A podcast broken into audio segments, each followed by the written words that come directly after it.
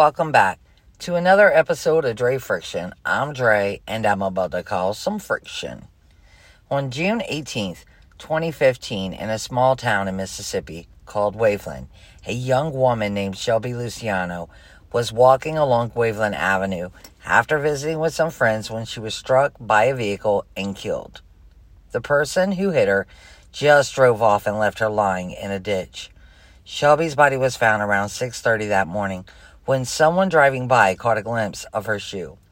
Police believe, based off of her phone calls and text messages, the accident happened just after 1 in the morning.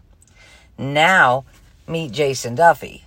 Jason Duffy was Shelby Luciano's boyfriend. In fact, it was Jason Street Shelby was walking on at that early hour. Jason, 42 years old, Shelby, only 23. And well, clearly, with such an age gap, you already know this wasn't the most stand up guy. In 2007, Jason Duffy pleaded guilty on possession with intent to distribute cocaine. Following Duffy's arrest and indictment, he and another man were accused of setting fire to a temporary cell at the old Hancock County Jail. The two men faced a charge of destruction of property. Okay, this dude, being the little punk that he was, it's natural to think, obviously, he did it. However, I'm going to urge you not to go straight to judgment on this one. You see, the police did question Mr. Duffy on Shelby Luciano's hit and run and eliminated him as a suspect based off their interviews with him and cell phone records. So there's that. Then in December 2015, only six months after Shelby was killed, Jason Duffy was gunned down in his house. He was taken to Memorial Hospital in Gulfport, where he died from gunshot injuries to the head. Mm-hmm. Two surveillance videos from that night show two men walking toward Duffy's home around 3:36 a.m. Then the same two men running from the scene just minutes after the fatal shots were fired. Investigators believe him to have been targeted and the shooting possibly drug related. Shelby Luciano was just a young woman, and obviously hanging around someone like Jason Duffy was clearly headed down the wrong path.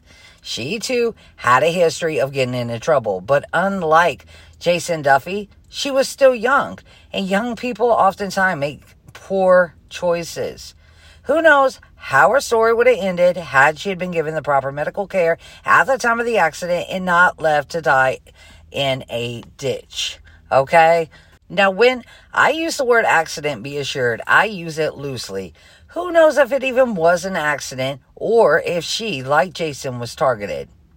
And well, Jason Duffy, good guy, bad guy, it really does not matter because he's dead.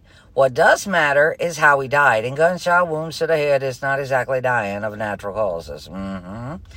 The two men who did this need to be off the streets and behind bars. I'll end with this. The life Jason led and the manner in which he died makes me think of when Christ told one of his companions upon his arrest to put away their sword. He said, All who live by the sword die by the sword. Jason Duffy's life of crime and his murder very well may have been a testament to just that. If anyone has any information that can help investigators with these two cases, please call Waveland Police Department at 1 467 3669 or Crime Stoppers at 1 877 787 5898. Thanks for listening to another episode of Dre Friction. Bye bye.